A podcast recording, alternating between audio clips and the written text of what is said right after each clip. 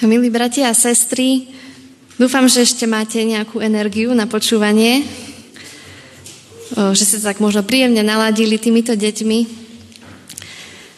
Ja chcem vyjadriť najprv radosť, že môže sa s vami konečne vidieť, teda po skoro takmer dvoch mesiacoch. Sice vidieť sme sa možno videli, ale skôr mám na mysli to, že som rada, že môžeme spolu pokračovať tam, kde sme skončili. Začali sme spolu rozoberať list do Efezu. Myslím, že teraz to máme také dvojité, keďže to ešte aj v rámci sobotnej školy rozoberáme. Takže je pred nami v podstate druhá časť.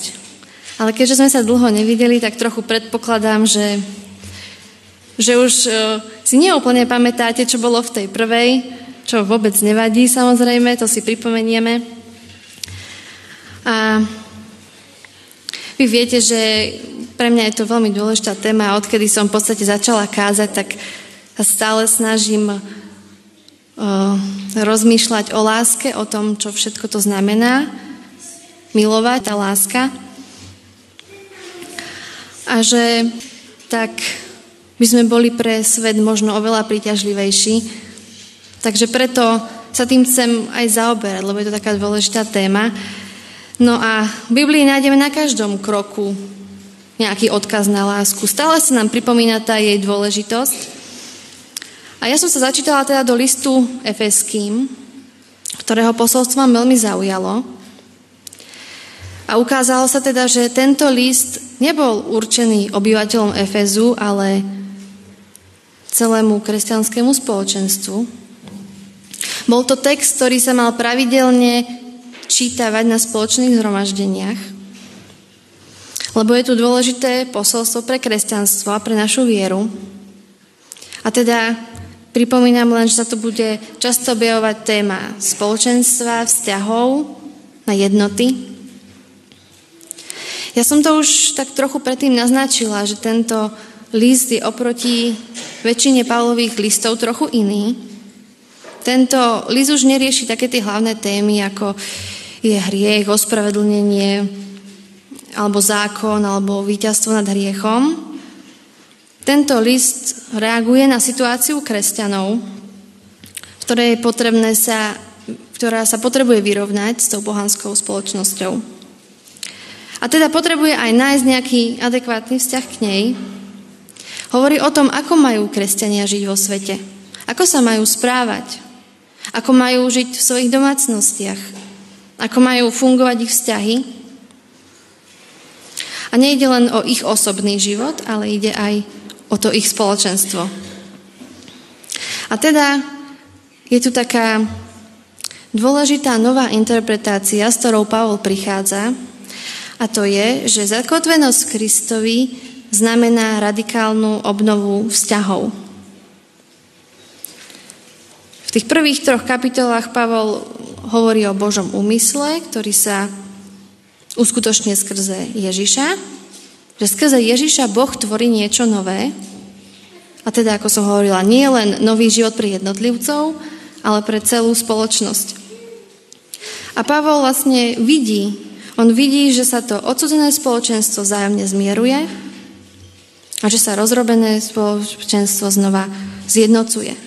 A teda by sme mohli povedať, že sa tvorí tzv. nové spoločenstvo. A to je pre Pavla taká veľkolepá vízia. Vízia toho nového spoločenstva. A vlastne ešte okrem toho, že spomína nové spoločenstvo, potom hovorí o normách, ktoré majú v tomto novom spoločenstve fungovať, ktoré sa predpokladajú hovorí o tom, čo my máme robiť. Je to adresované nám. Čiže skôr od tej teológie ide viac k tomu praktickému uplatneniu v každodennom živote. Takže má prísť niečo nové. Má prísť niečo nové, to nové spoločenstvo a pre toto nové spoločenstvo je kľúčová jednota. Nie je to možno taká jednota, ako si my predstavíme, že sa zjednocujeme na základe možno nejakých práv, ale je to trochu iná jednota. Takže budeme spolu teda hľadať a pátrať, že čo sa pod tou jednotou skrýva, pod tou novou spoločnosťou.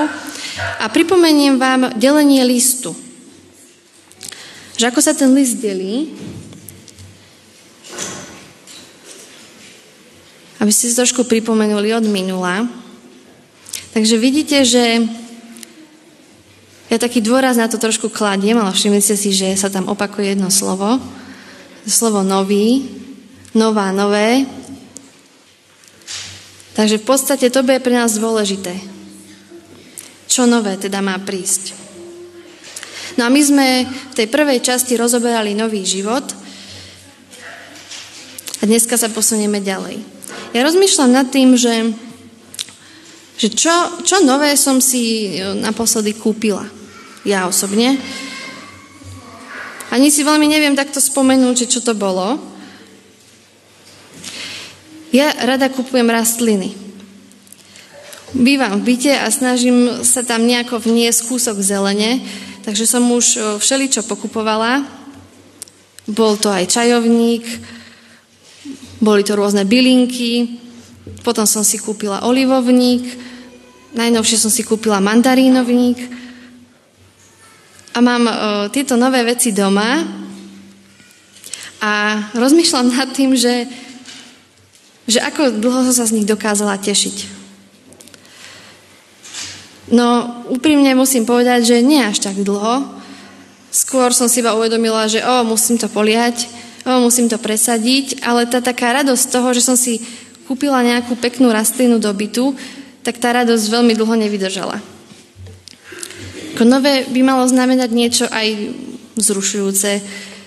Prirodzene nové veci nás vytvárajú pocit šťastia, radosti. No napriek tomu sa stáva, že nás tie veci rýchlo omrzia, stanú sa nám bežnými. Nedokážeme si už užívať a myslíme veľakrát na to, čo si najbližšie kúpime nové, lebo si myslíme, že si znova zabezpečíme tie pocity šťastia ale vždy sa nájde niečo lepšie ako to, čo momentálne máme. A asi tak e, možno všetci tušíme, že by to tak asi nemalo byť, že to nie je celkom ideálne. Lebo väčšinou nemáme také možnosti stále si zabezpečovať niečo nové, aby sme mali ten pocit šťastia. Čiže vieme, že trvalá radosť niečoho by pravdepodobne dala nášmu životu kvalitu. No a takto máme teda list do Efezu, ktorý hovorí o samých nových veciach,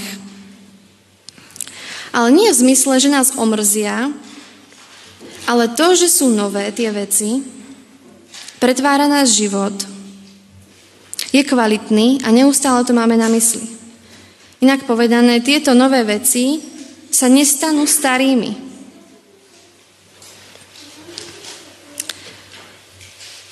Keď sme hovorili naposledy o tom novom živote,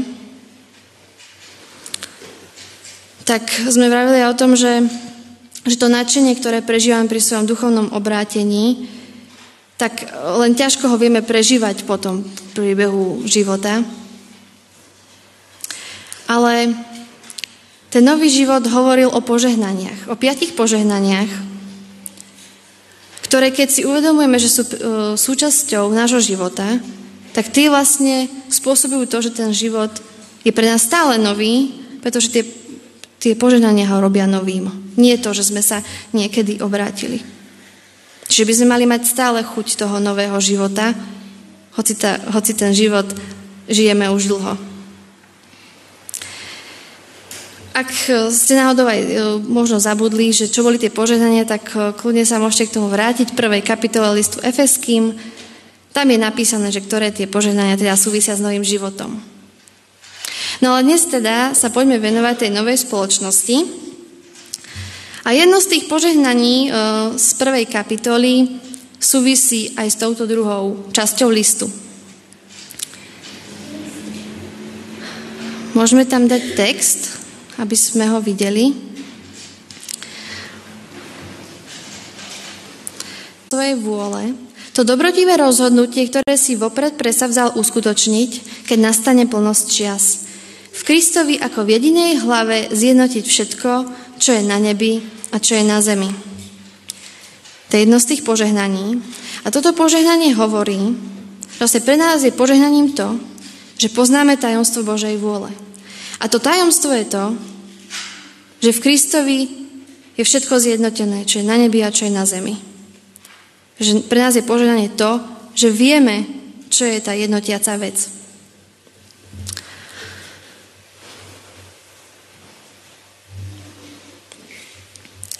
Takže nová spoločnosť. Máme tu teda na pamäti tú veľkolepú víziu Pavlovu, čo sme spomínali na začiatku, že Boh skrze Ježiša tvorí niečo nové. To nové spoločenstvo. Druhá časť začína 11. veršom a končí 3. kapitolou. Neviem, ako vnímate súčasnú spoločnosť, ale nielen my, ale napriek všetkými obdobiami ľudia boli rozčarovaní systémom. Kritizovali zriadenie a cítili sa vo svete odsudzení. Tento pojem sa potom aj celkom zaužíval, aj to niektoré známe osobnosti používali, napríklad Feuerbach alebo Marx a mnoho iných. A tento výraz odsudzený sa vnímal ekonomicky, politicky, ale aj nábožensky. Čiže odsudzenie šťastie ako pocit nechutenia z toho, čo je a šťastí pocit neschopnosti to zmeniť. My sme mohli povedať, že tento, tento pocit by bol skôr typický pre západné krajiny, ale ľudia sa s týmto pocitom stretávajú stále. Či už si to uvedomujú alebo nie. Ale Biblia hovorila o odsudzení ešte dávno predtým, ako to začali niektoré tie osobnosti zdôrazňovať. A Biblia opisuje dve ďalšie a možno ešte aj oveľa radikálnejšie odsudzenia, ako sú tie ekonomické a politické.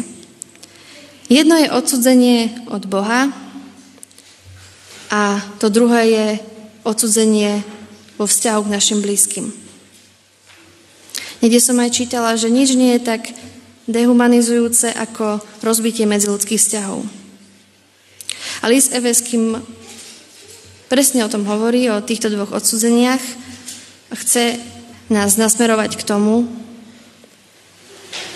aby sme neboli odsudzení od Boha ani jedný druhým. Je tu použité jedno grécké slovo apalotrio, čo teda znamená odsudziť sa, odsudzovať, alebo odsudziť niekoho niekomu, alebo zrádzať, je len na dvoch miestach v Novej zmluve. Je tam počiarknuté hore, my to máme preložené ako vylúčený, ale teda lepší preklad je, že odsudzený, teda podľa toho greckého slova. Takže odsudzenie je témou tejto druhej kapitoly, tejto časti o novej spoločnosti. Verše 1 až 10 hovoria o, o ľuďoch, ktorí sú odsudzení Bohu a verše 11 až 22 hovoria o ľuďoch, ktorí sú odsudzení sebe navzájom. Prečítam dva verše, 11 až 12. Preto vy, kedy si pohania podľa tela, pamätajte, že kedysi vás tí, čo sa volajú obrezanými rukou na tele, nazývali neobrezanými. Boli ste v tom čase bez Krista, vylúčení zo spoločenstva Izraela a bez účasti na zmluvách Božieho prísľubu, bez nádeje a bez Boha na svete. Takže vidíte to odsudzenie. Ľudia, ktorí sú odsudzení sebe navzájom. Alebo pohania odsudzení tými veriacimi. Pre nás je to možno ťažšie predstaviteľné, že ľudia boli tak prísne delení na židov a pohanov. Biblia začína jasným vyhlásením o jednote. A po páde do hriechu a po potope v podstate už len sledujeme rozdelenie a odlúčenosť medzi ľuďmi. A tak trochu sa javí, ako keby Boh tomu prispel aby bolo medzi ľuďmi ťažké nachádzať jednotu, keď si vybral jeden národ, Izrael, aby bol jeho svetým a oddeleným ľudom. Ale nie je to tak celkom, pretože Boh už pri Abrahámovi slúbil, že cez jeho potomkov požehná všetky rodiny sveta a pri vyvolení Izraela mal v úmysle to, aby sa ten Izrael stal svetlom národov. Takže tragédiu by sme mohli vidieť v tom, že, že Izrael absolútne zabudol na toto svoje poslanie, skôr to prekrútil, prekrútil to z výsady na protekciu a skončilo to tým, že začal pohodať pohanmi. Áno, niekedy si, s nimi síce možno paktoval a preberal ich spôsoby a odkláňal sa od Boha, ale prevažne mal Izrael v sebe hlboko vrité, že on je tým vyvoleným a Boh miluje len ich. Bolo dokonca protizákonné pomôcť pohanskej matke pri pôrode, pretože by to znamenalo príchod ďalšieho pohana na svet. Čiže kým neprišiel Kristus, tak pohania boli pre Židom predmetov pohrdania. Oni v nich nevideli potenciálnych nasledovateľov Boha. A preto im možno aj toľko trvalo, kým pochopili, že Ježiš ako Mesiáš mal inú úlohu, ako dať to do poriadku s pohanmi. Teda on to s nimi chcel dať do poriadku, ale ale v inom slova zmysle. Nie, že ich zničí, ale tak, že ich zapojí do toho Božieho diela. Je to asi, je to asi jednoduchšie zotrvať vo vedomí, že, že sme na správnom mieste, že sme v spoločenstve Boha a máme to isté. A ťažšie je brať do úvahy, že je tu veľa ľudí, ktorí by do toho spoločenstva mohli patriť a prijať ich medzi nás. Lebo to by nás stálo veľa komfortu. Od 14. verša. Veď on je náš pokoj, keď oboch spojil v jedno a svojim telom zbúral rozdeľujúci múr nepriateľstva, keď zbavil platnosti zákon prikázaní s jeho nariadeniami, aby v sebe z dvoch stvoril jedného nového človeka a nastolil pokoj. Oboch zmieril s Bohom v jednom tele, na kríži usmrtil ich nepriateľstvo.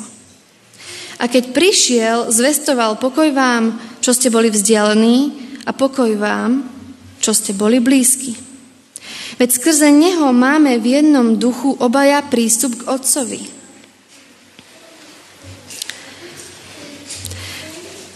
Je tu taký dôležitý symbol. Zbúral múr. Je to vlastne dvojnásobný symbol, je to symbol dvojnásobného odsudzenia pohanov, jednak od Boha a jednak od ľudu Izraela. A tento obraz sa odkazuje na múr v chráme. Samotná budova chrámu bola postavená na vyvyšenej plošine, okolo nej bol dvor kňazov, na východ bol dvor Izraela a ešte ďalej na východ dvor žien. A teda tieto tri nádvoria, kňazov, mužov, laikov a žien Izraela boli všetky v jednej úrovni so samotným chrámom. A z tejto úrovne sa zostupovalo po piatich schodoch nadol na takú ohradenú platformu. A potom z druhej strany múru bolo ešte 14 schodov ďalšiemu múru, za ktorým bol otvorený dvor, alebo teda nádvorie pohanov. Bolo to priestranné nádvorie, ktoré obkolesovalo celý chrám a jeho vnútorné nádvoria. Takže pohania pekne mohli vidieť z každej strany veľkoleposť chrámu, ale nemohli sa teda k nemu priblížiť. Boli od neho odrezaní múrom, ktorý bol 1,5 meter vysoký.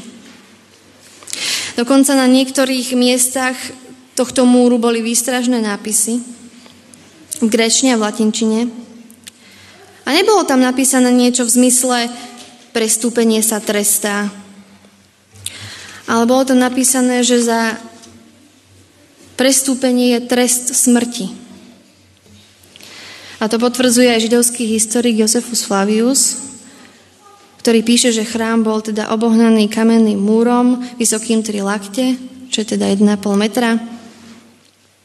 A boli na ňom výhražné nápisy z hrozou smrti pre cudzincov. A dokonca za posledných 150 rokov sa našli dva takéto nápisy v gréckom jazyku. dnes sú uložené v múzeu v Istambule, z toho miesta chrámu a doslovne na tej tabuli stálo Žiadny cudzinec nesmie vstúpiť za prekážku a ohradu okolo chrámu. Ktokoľvek bude pri takomto čine prichytený, sebe bude musieť pripísať vinu za svoju smrť. A Pavel, keď tu v liste Efeským píše o zbúraní múru, tak veľmi tomu dobre rozumie, lebo on sám mal skúsenosť keď ho takmer zlinčoval roznevaný dav Židov, ktorí si mysleli, že zobral zo sebou do chrámu pohana. Co do okolností to bol jeho priateľ z Efezu. A čítať o tom môžeme e, v skutkoch Apoštolov v 21. kapitole. Ja iba prečítam kúsok z toho. Zbadali ho v chráme Židia z Ázie. Uviedli do zmetku celý dáv, položili na ňo ruky a kričali Muži Izraeliti, pomáhajte, to je ten, ktorý všade učí proti národu, proti zákonu a proti tomuto miestu. Ba ešte aj Grekov voviedol do chrámu, čím toto sveté miesto znesvetil. Meste s ním totiž predtým videli Efežana Trofima a tak sa domnievali, že Pavol ho voviedol do chrámu. Celé mesto sa dalo do pohybu a ľud sa začal zbiehať. Chytili Pavla, vyvliekli ho z chrámu a i hneď zavreli brány. Už, už ho chceli zabiť, keď k veliteľovi kohorty prišlo hlásenie, že v celom Jeruzaleme nastal zmetok. Veliteľ si hneď vzal svojich vojakov a stotníkov a zbehol medzi nich. Keď ľudia zazreli veliteľa a vojakov, prestali Pavla byť. Po tomto, čo sa udialo, Pavol mal možnosť sa pred dávom obhájiť.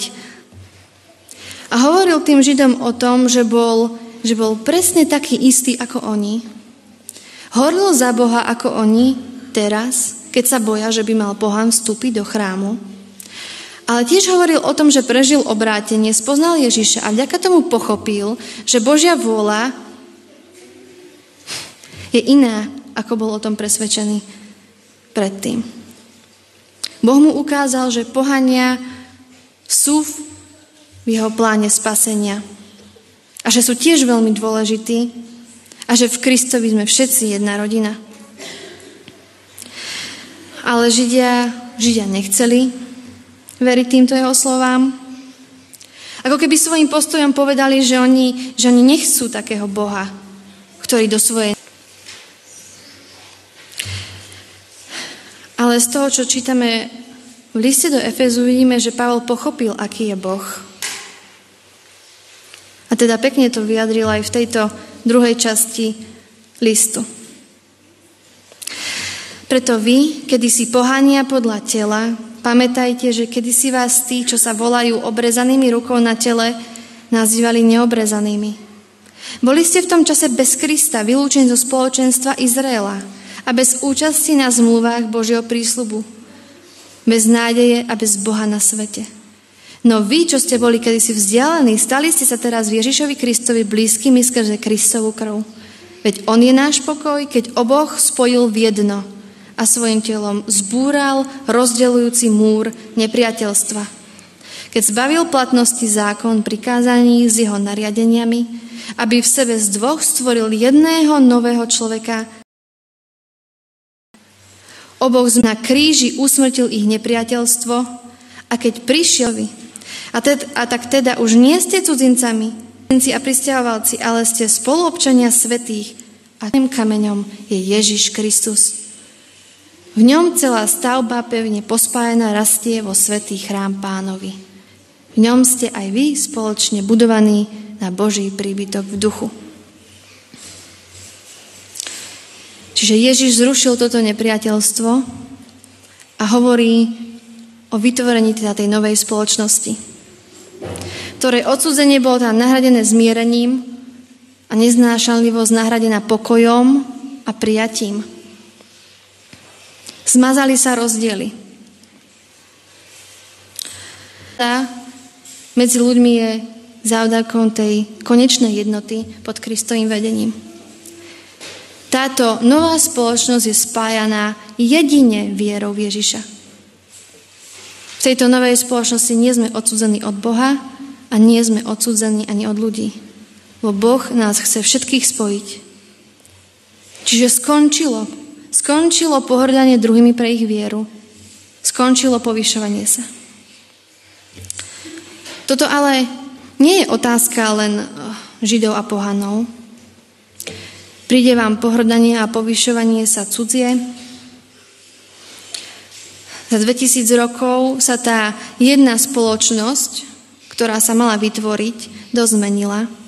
Ľudia neboli schopní spolu vydržať, zistili, že, že nevedia byť jednotní, lebo zabudli, že, že jednota má byť v tom, že veria v jedného Krista a nie v tom, či majú rovnaké pohľady na vieru. A tak tu zase máme pohrdanie a povyšovanie sa. A to v každom náznaku, že my máme pravdu a tí druhí nie. Vždy, keď si myslíme, že to naše vysvetlenie biblického textu je správne, že tá naša teória je správna, že ten náš názor je správny alebo logický.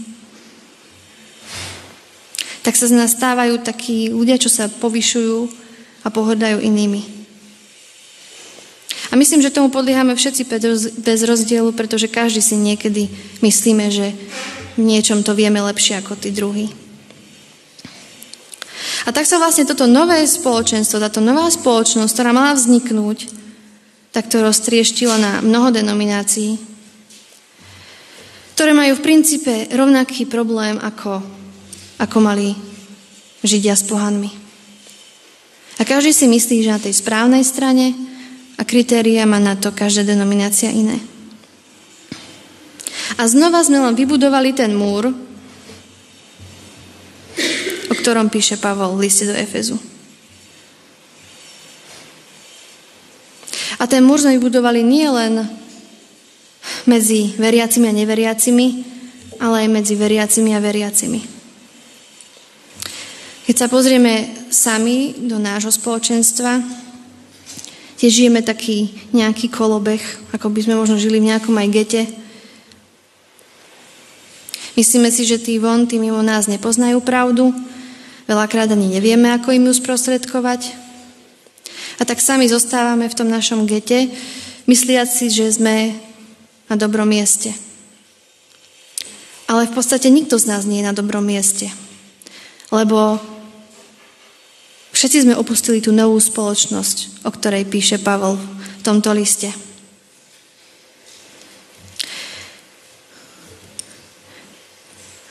Možno som trochu otvorená, ale niekedy sa mi zdá, že sme taký novodobý izraelský národ, taký ten pocit exkluzivity vďaka pravde, ktorú my máme.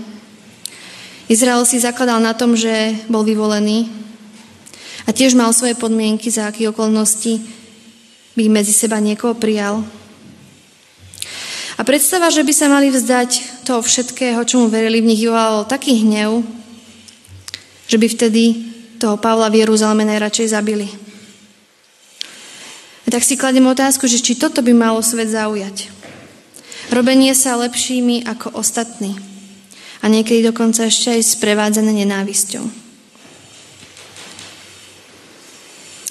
Keby sme stále neriešili len pravdu, a to nemyslím len v náboženskej rovine, ale v akejkoľvek oblasti života, tak by sme nepohrdali toľko jedni druhými, nepohoršovali by sme sa jedni na druhých, dostali by sme sa všetci na tú jednu úroveň a nikto by nebol viac a nikto by nebol menej. A asi sa zhodneme, že to, ako sa správame k druhým, je najväčším svedectvom o Bohu. Nie pravdy, ktoré hlásame, ale to, ako sa správame. Pavol často dáva dôraz na tie dve prikázania. Milovať Boha, milovať blížneho. A tu sme mali tiež dve roviny. Odsudzený Bohu odsudzený ľuďom. A v celej novej zmluve je kladený dôraz, dôr, dôraz na tieto dve roviny. Na Boha a na ľudí. Žiadne iné pravdy sa toľko neopakujú, ako to, že máme milovať Boha a milovať blížnych. Keby to s tou pravdou bolo také, také jednoznačné, nemusel by potom Ježiš na konci niektorým povedať, že nepoznám vás. Keby to bola otázka toho, čo je správne veriť a čo je správne konať, tak by tak nemusel odpovedať tým ľuďom, ktorí hovoria, páne, páne, ale však v tvojom mene sme koľko všelijakých vecí urobili. Aby sme mohli milovať Boha, aby sme mohli milovať blížnych, tak si musíme prestať byť vzájomne odsudzení.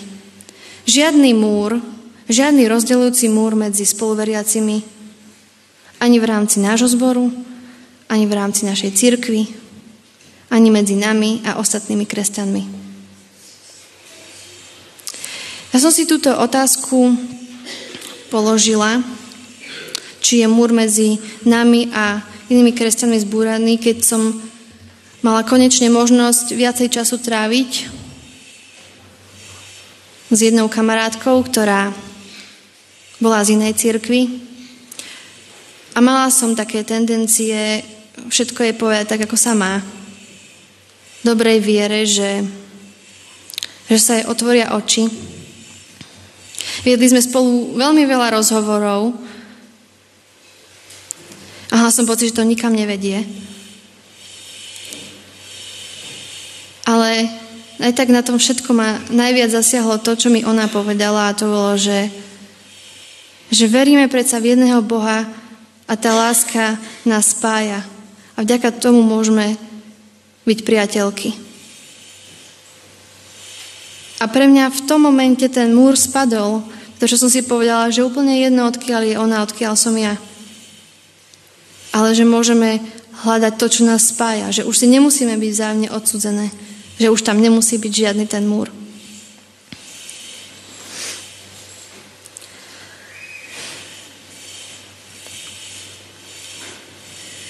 Veď On je náš pokoj, aby oboch spojil v jedno a svojim telom zbúral rozdeľujúci múr nepriateľstva. Tak trochu si myslím, že sa nemôžeme v chápaní lásky posunúť ďalej, ak nie sme schopní tento múr, možno múry medzi nami zbúrať. A tý, tých múrov môžeme mať aj veľa. Môžeme ich mať v našich domoch, v našich zboroch, cirkvi, v kresťanskom svete, aj voči neveriacim. Je to veľa múrov, ale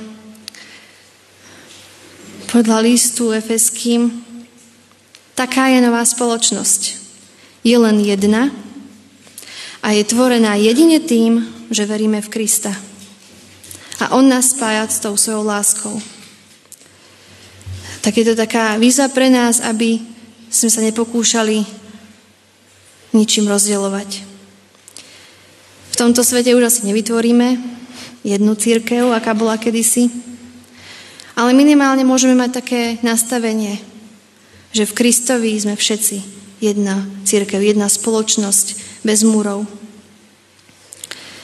Takže keď by sme radšej hovorili, že máme lásku Božiu, než že máme pravdu. Amen.